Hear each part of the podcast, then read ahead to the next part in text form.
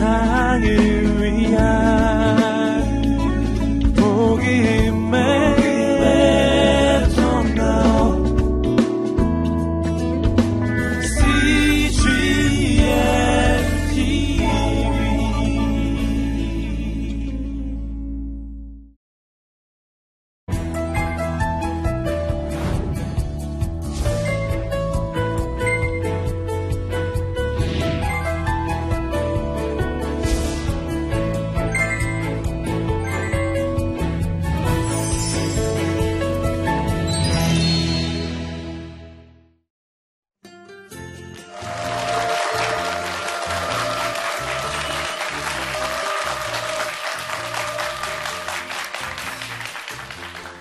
반갑습니다. 웨크 선교회에서 국제 선교를 동원하고 있는 유병국 선교사입니다.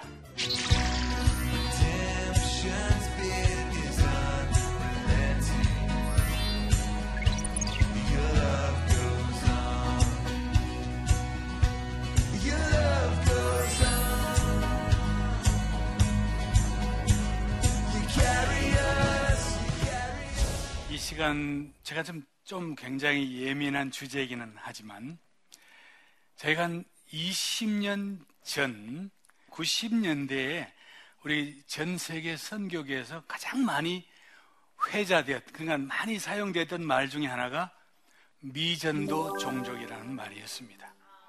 그리고는 미전도 종족 쪽으로 가야 된다.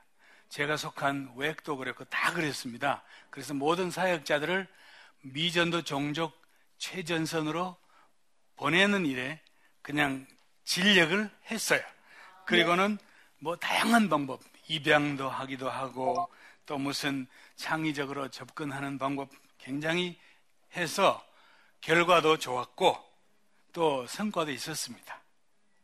물론 어려움도 있었지만요. 그런데 이제 우리가 이 일을 하면서 어느 정도 일을 하면서 가만히 우리 속에 어떤 문제가 우리가 그냥 지나친 것이 하나 있었어요. 모든 분들이 다 그런 건 아니지만 주로 이제 그 이 운동을 많이 우리가 하면서 한 가지를 지나친 것이 있는데 그게 뭔가 하니 우리가 그러니까 성교하는 우리들이 우리들이 저 전방에 가야 한다 하는 이 생각이 너무 강했어요. 굉장히 좋은 뜻이지만 강하게 이제 생각을 해서 전방으로 전방으로 갔습니다. 그래서 사실은 최전방에 가서 많은 선교사들이 거기에 이제 정착하고 언어를 배우고 그 다음에는 문화를 배우고 적어도 전방이면 시간이 오래 걸리는 곳 아닙니까? 그러다 보니까 문화를 배우고 언어를 배우고 이제 일을 시작하려고 하는데 자녀 문제가 걸릴 때가 있고 또 비자 문제가 걸리고 이렇게 해서 선교사들이 정작 일을 해야 될 때 선교지를 나올 수밖에 없는 경우가 많이 있었습니다. 그래서 이제 우리가 이제 이런 모습을 보면서 아 우리가 직접 가는 것도 좋지만 누군가가 우리보다도 더 적절한 사람이 있지 않겠는가 하는 여기에 이제 생각을 하게 된 거예요. 그 말은 이를테면 중국이나 인도나 이제 우리 앞에 펼쳐 있는 어떤 그 선교 그 전방 지역들을 가만히 보면 여러분 중국 선교를 생각할 때에 중국이 이제 선교지예요. 전 세계에서 가장 많은 선교사들이 가 있는 곳이 중국인데 중국 선교를 가장 잘 할 수 있는 사람이 누굴까요? 예? 중국 사람들입니다. 그렇죠. 중국 사람들이 가장 잘할 수 있는 거예요. 우리보다는 여러 가지 이 장점을 많이 갖고 있어요. 첫째는 어느 문제가 없어. 문화적으로도 문제가 없어요.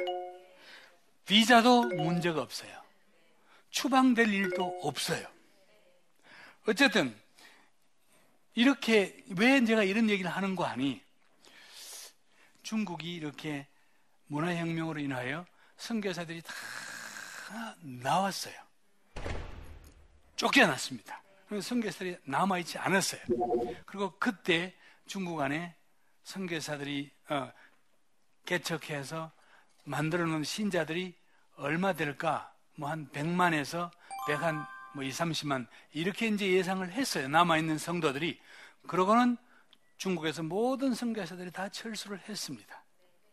그리고 긴 세월이 간 게 아니에요. 선교사들이 없는 40년 동안 50년대, 60년대, 70년대, 80년대 이 40년 동안 선교사가 없는 가운데 중국 사람들 스스로가 선교적인 책임을 감당해 가지고 백 몇만 명이 한 150명 되는 크리스천들이 40년 만에 어떻게 불어났느냐? 8천만으로 불어났습니다. 그러니까 우리가 이제 이거 보면 참 아이러니컬 하기도 해요. 그렇다고 그러면 중국에는 선교사가 필요 없다는 말이네. 그 말은 아닙니다. 우리가 어떤 방향을 가지고 중국 선교를 할 것이냐 하는 것입니다. 중국에 가서 일찍부터 가셔서 정말 방향을 제대로 잡아서 중국 안으로 중국 교회 안으로 혹은 중국 이 가정교회 안으로 들어가서 선교한 분들이 많이 있어요. 참 잘하신 분들이 들어가서 그들을 양육하고 훈련한 경우도 많이 있습니다. 그러나 많은 분들은 또 우리가 이제 전방으로 가야지 하고는 일선 전방으로 가서 기껏 이제 현지 말 잘 배우고 그곳 사정을 잘 알려고 했더니 어느 날 갑자기 3일 안으로 나가세요. 추방인 거예요. 이런저런 문제들이 있어가지고 아주 힘들었어요. 근데 이제 저도 주변에서 많은 분들이 추방되고 막, 막 들어가고 또, 또 추방되고 이런 거 보면서 마음이 아팠어. 제가 그분들 보고 같은 동료 성교사로 내가 하고 싶은 말 중에 혹 안 들어가도 되거든. 들어가지 마라 그래요. 중국 선교가 필요 없기 때문에 들어가지 마라가 아니에요. 더 전략적인 방법이 있다는 거예요. 자, 한 가지 예로 한국 안에, 우리나라 안에 중국에서 들어온 노동자들이 100만 명 가량이 됩니다. 아십니까? 우리나라에서 공부하는 중국 유학생만 10만 명 가량이 됩니다. 우리나라에 와서 신학 대학원에 다니고 있는 중국 유학생도 2천 명이 넘습니다. 자, 그러면 우리나라에 와 있는 이 사람들을 제자 양육하고 선교를 동원할 수 있는 최적의 사람이 누굴까요? 누가 가장 잘할까? 두말할 것도 없습니다.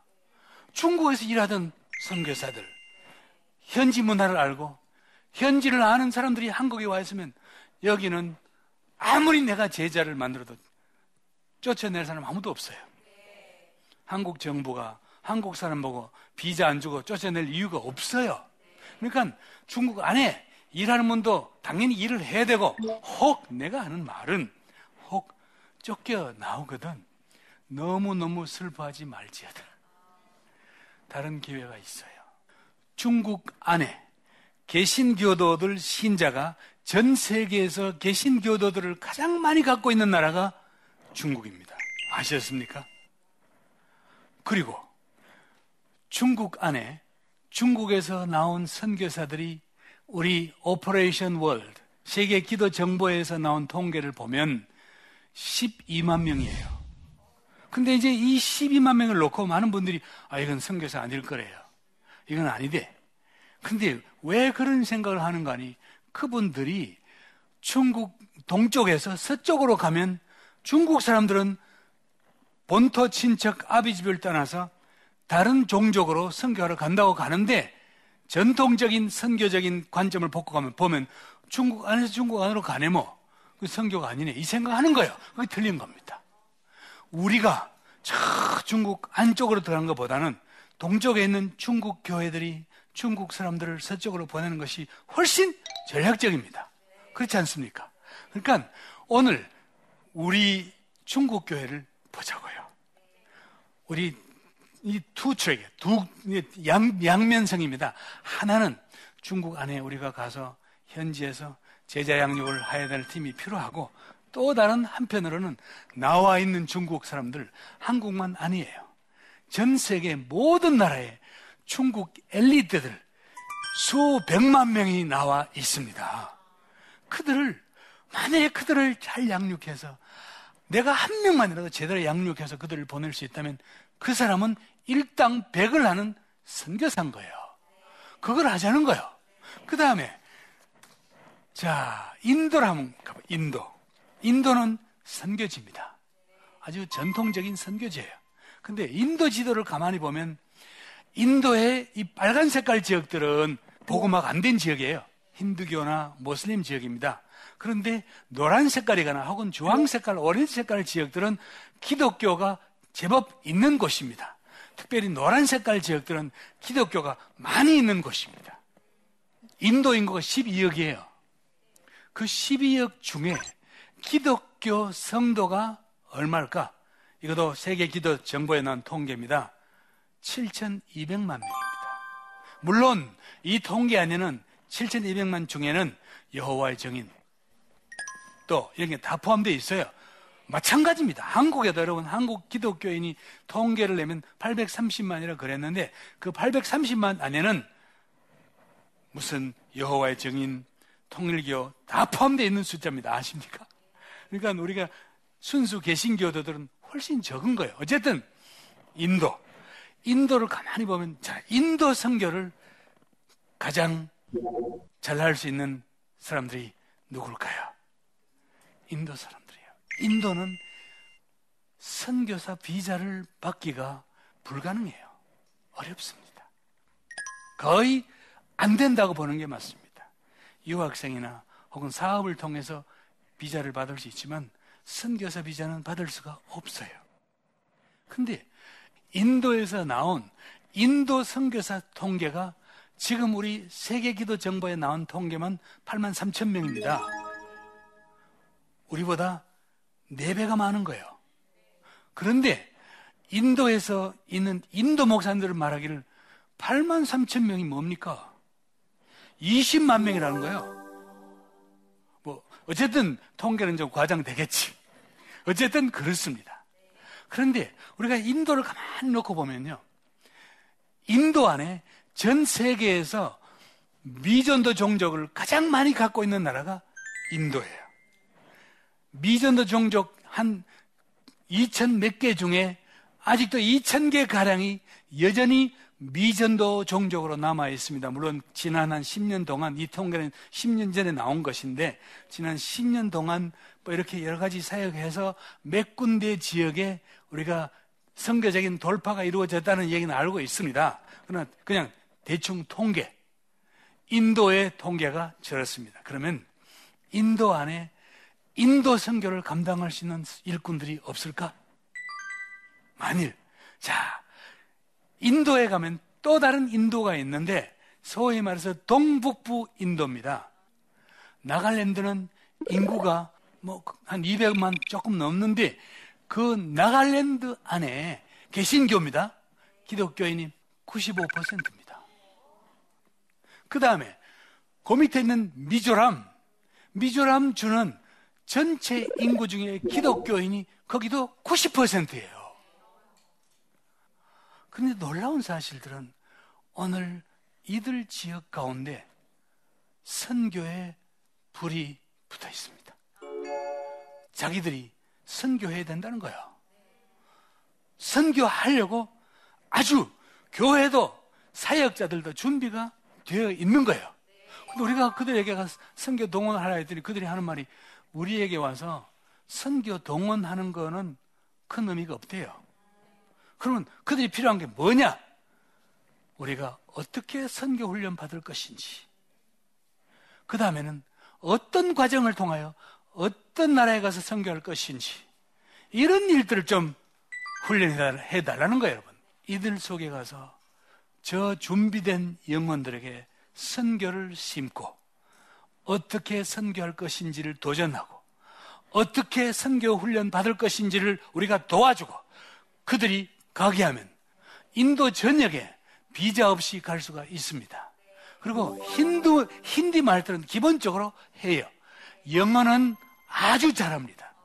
그리고 옆에 나라의 인도 이 동북부 지역 옆에 나라를 가만히 보면 아시아권에서 복음이 가장 가장 안 들어간 나라들 이를테면 부탄 또 네팔 방글라데시 이런 모든 나라 한가운데 어떻게 보면 한가운데 이, 나, 이 지역에 있는 거예요. 신기하지 않습니까? 하나님이 이들을 예비시켜 놓은 거예요. 오늘 우리가 가는 것도 물론 중요하지만 이들을 잘 훈련시켜서 저들로 하여금 인도 안으로 가게 하고 저들로 하여금 인도 옆으로 가게 한다면 그것이야말로 가장 효과적인 선교 방법이 아니겠냐 이 말이죠. 우리는 그걸 하자는 거예요. 이 인도 사람 얼굴을 가만히 보면 여러분 신기하죠. 인도 사람은 백인도 아닙니다. 백인도 아니죠. 우리 같이 오리엔트 아시아인도 아니에요. 흑인도 아닙니다. 인도 사람은 multi 얼굴이에요. 저 사람들은 전 세계 어느 곳에 가도 되는 사람들이에요. 걸프 지역에 있는 모든 나라들, 바레인, 쿠웨이트, 카타르, 이쪽, 어, 두바이, 아랍에미리트, 이런 모든 지역에 전체 국민의 70%가 인도 사람들이에요. 현지인보다도 몇 배가 많습니다. 만약 이들이 어떤 선계적인 도전을 갖는다면 이들이야말로 최고의 선교사들이 됩니다. 하나님이 예비해 놓은 거예요. 그래서 우리가 인도에 가자는 거예요, 인도에. 그냥 인도에 선교하러 가자는 게 아니라 인도 사람들을 향하여 인도 기독교인들에게 선교를 심어주러 가자는 거예요. 놀랍죠? 아프리카. 아프리카를 보면요. 북쪽은 어쨌든 모슬렘 나라, 남쪽은 기독교가 주를 이루고 있습니다. 아프리카 중에 서부 아프리카에 세상을 놀라게 하는 두 나라가 있습니다. 아십니까? 가나와 나이지리아입니다. 만약에 가나와 나이지리아 두 나라만 선, 지금도 선교를 많이 하는데 저 두 나라가 아프리카, 북아프리카를 품어준다면 아프리카 선교는 굳이 백인이나 우리 같은 사람들이 안 해도 될 만큼 나이지리아 교회, 가나 교회는 막강합니다. 정말 막강합니다. 그들 가운데 제대로 선교를 도전받고 제대로 선교지로 안내 훈련하고 보내줄 수 있다면 그들이야말로 북아프리카 선교를 책임질 최적 임자들입니다. 이게 하나님이 열어놓으신 길이에요, 글쎄. 그리고 우리가 가서 거기에 신학교나 교회에 들어가서 그들을 그들에게 성교를 심어주고 성교를 도전하는 것 그게 우리 일이에요. 그게 기존의 선교사들의 일이에요. 그래서 내가 선교사들 보고 사역의 열매가 없고 그러면 한번 이동을 한번 고려해 봐라. 강제적이 아니고 전략적으로 재배치를 해보라는 거예요. 나쁜 게 아니에요. 내가 이 나라에서 해도 안 되는 내가 동일한 노력으로 이웃 나라에 가서 내가 다시 사역지를 옮겨서 훨씬 더 많은 어떤 전략적인 효과를 얻는다면 해야지요. 그게 전략적인 재배치인 거예요. 마지막으로 그림 하나를 더 봅시다. 여러분, 아랍 선교, 아랍 선교, 아랍 사람들이 말해요. 아랍 선교를 할 수 있는 사람들이 거의 없다고 생각해요, 아랍 사람들이. 그들이 하는 말이 누가 아랍에 와서 아랍 문화를 배우고 아랍 말을 배워가지고 아랍 선교를 하겠냬요, 자기들이. 그러면서 아랍에 있는 교회들이 뭐라는지 아십니까? 아랍 선교는 아랍 교회가 한다. Arab to Arab. 이 말이에요. 그러면 아랍 교회들 중에 아랍 지역으로 선교를 보낼 수 있는 지역이 어디 있을까? 유일하게 아랍 안에 한때 기독교 나라였던 나라가 하나 있습니다. 그게 이집트예요. 물론 지금은 이슬람이 들어와서 기독교가 많이 약해져서 전 국민의 한 13%밖에 안 됩니다.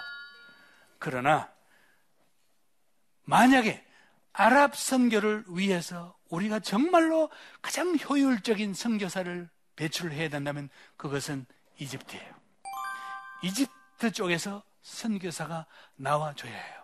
그래야 그들이 아랍 지역, 북아프리카 지역으로 선교를 할 수가 있습니다. 그러므로 우리 모든 선교단체들이 주목할 것이 이집트예요. 그리고 후방의 교회들은 기도할 것이 이집트 교회예요. 이집트 교회가 선교적인 마인드를 가지고 이 정치적인 문제가 빨리 해결되어 가지고 하나님이 이 마지막 때 세운 이집트는 중동의 맹주입니다. 중동의 이슬람권에서 가장 유명한 신학교도 이집트에 있어요. 쉽게 말하면 이집트는 이슬람의 브레인이에요. 이집트에서 선교사가 나온다면 가능합니다. 아랍 선교 가능해요. 오늘 하나님이 하신 일은 놀랍습니다. 하나님은 사방에 가장 가장 선교가 어려운 곳에 하나님은 이미 일꾼들을 준비시켜 놓으셨어요. 우리의 일은 그들을 잘 발견하고 그들로 하여금 스스로 선교할 수 있도록 도와주고 섬기는 일입니다. 그 일을 위해서 일할 수 있는 일꾼들, 저는 혹시 이 방송을 보고 있는 선교지에 있는 선교사들 중에 도전받는 분들이 계시면 오셔서 저희와 함께 일합시다. 일할 것이 너무 많아요. 기다리겠습니다.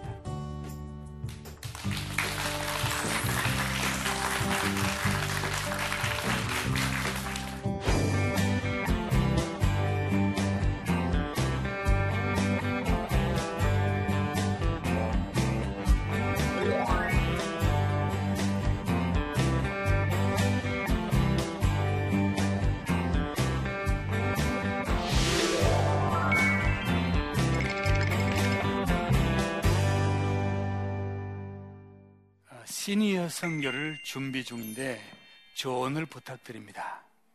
좋은 질문이에요. 시니어 선교 지금 굉장히 많이 우리 선교계에 아주 뜨거운 감자예요. 좋은 전략인데 시니어 선교일수록 훨씬 더 전략적이어야 됩니다. 그냥 막 쫓아가시면 안 됩니다. 그러면 안감만 못합니다.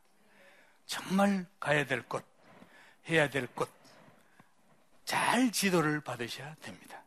지금 어, 선교지에 그냥 이렇게 준비 없이 가는 시니어들이 너무 많아서 오히려 어려움을 초래하는 경우가 많이 있는데 시니어일수록 더 준비하셔야 되고 저는 도전해요. 만일 도전받은 시니어들이 계시면 선교지에 가는 것도 좋지만 한국에 들어와 있는 이 선교지 사람들을 선교하는 마음으로 올인하셔서 내가 몇 명만이라도 선교사를 키운다면 내가 그 나라에 가서 사는 것보다 훨씬 더 효과를 낼 수가 있습니다. 시니어를 꿈꾸는 우리 시니어 예비 선교사님들 한번 생각해 보세요. 여러분이 평생 경험한 그 인생 경험, 현지인들 양육하는데 잘 써먹을 수가 있습니다. 내가 제자 양육의 은사가 있거나 사람을 키우는 은사가 있는 분들은 한국에 들어와 있는 중국 사람, 인도 사람, 심지어는 체첸 사람까지 들어와 있어요. 전 세계 사람 다 와 있어요. 그들을 선교하는 마음으로 올인해서 한번 키워보세요. 그들이 만일 선교적인 마음을 가지고 돌아간다면 그게 바로 선교고 일당 백의 선교입니다. 어, 두 번째 질문입니다. 현지인을 선교사로 세우는 것이 효과적이라는 것은 알고 있지만 쉽지 않은 것이 현실입니다. 효과적인 방법이 있을까요? 참 중요한 질문입니다. 있습니다. 물론 여기서 짧은 시간에 설명할 수 없어요. 그런데 현지인들은 반드시 선교사들, 그러니까 이 다양한 나라의 선교사들과 같이 일할 수 있는 일꾼으로 만드는 것이 중요해요. 그래야 서로가 서로를 보완하고 서로가 서로를 도와주고 할 수 있는 것입니다.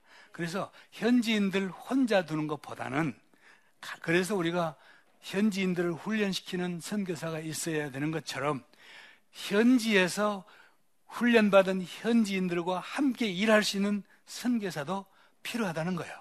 어쨌든 이것은 이제것은 그냥 어떻게 보면 중구난방식으로 했지만 앞으로 훨씬 더 체계적으로 훨씬 더 제대로 현지인들을 훈련시켜서 현지인들 선교사들을 우리들을 이상의 일꾼으로 키우는 것이 선교 단체나 전문 선교 기관들의 사역 과제입니다. 아마 반드시 그렇게 돼야 된다고 생각합니다. 지금 되어지는 상황 보고 너무 일희일비할 필요 없어요. 하나님은 절대로 실패가 없으신 분이십니다. 존귀하신 하나님께서 반드시 선교 완성을 이루어 가실 것으로 저는 확신합니다.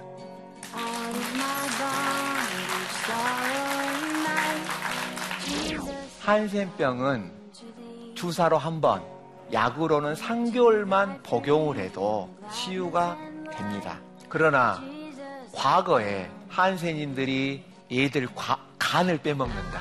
자연스럽게 한센인들은 우리와 더불어 살 수가 없었습니다. 지금도 그렇습니다. 일반 사회인도 한센에 대한 편견을 가지고 있지만 믿는 사람들이 한센에 대한 편견과 차별이 더 심합니다.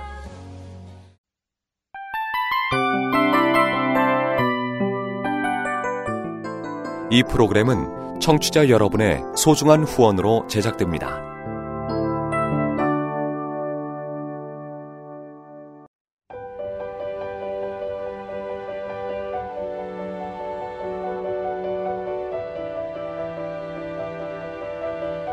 세상에는 수많은 교회들이 있지만 더 깊이 있는 말씀 강해를 찾기 위해 크기로만 교회를 선정하지 않습니다.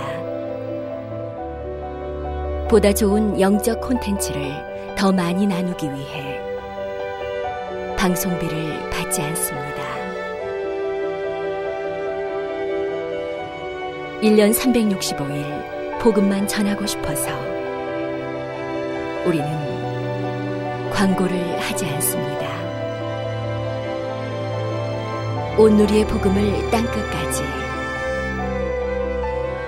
CGN TV와 함께 땅끝 성교사가 되주세요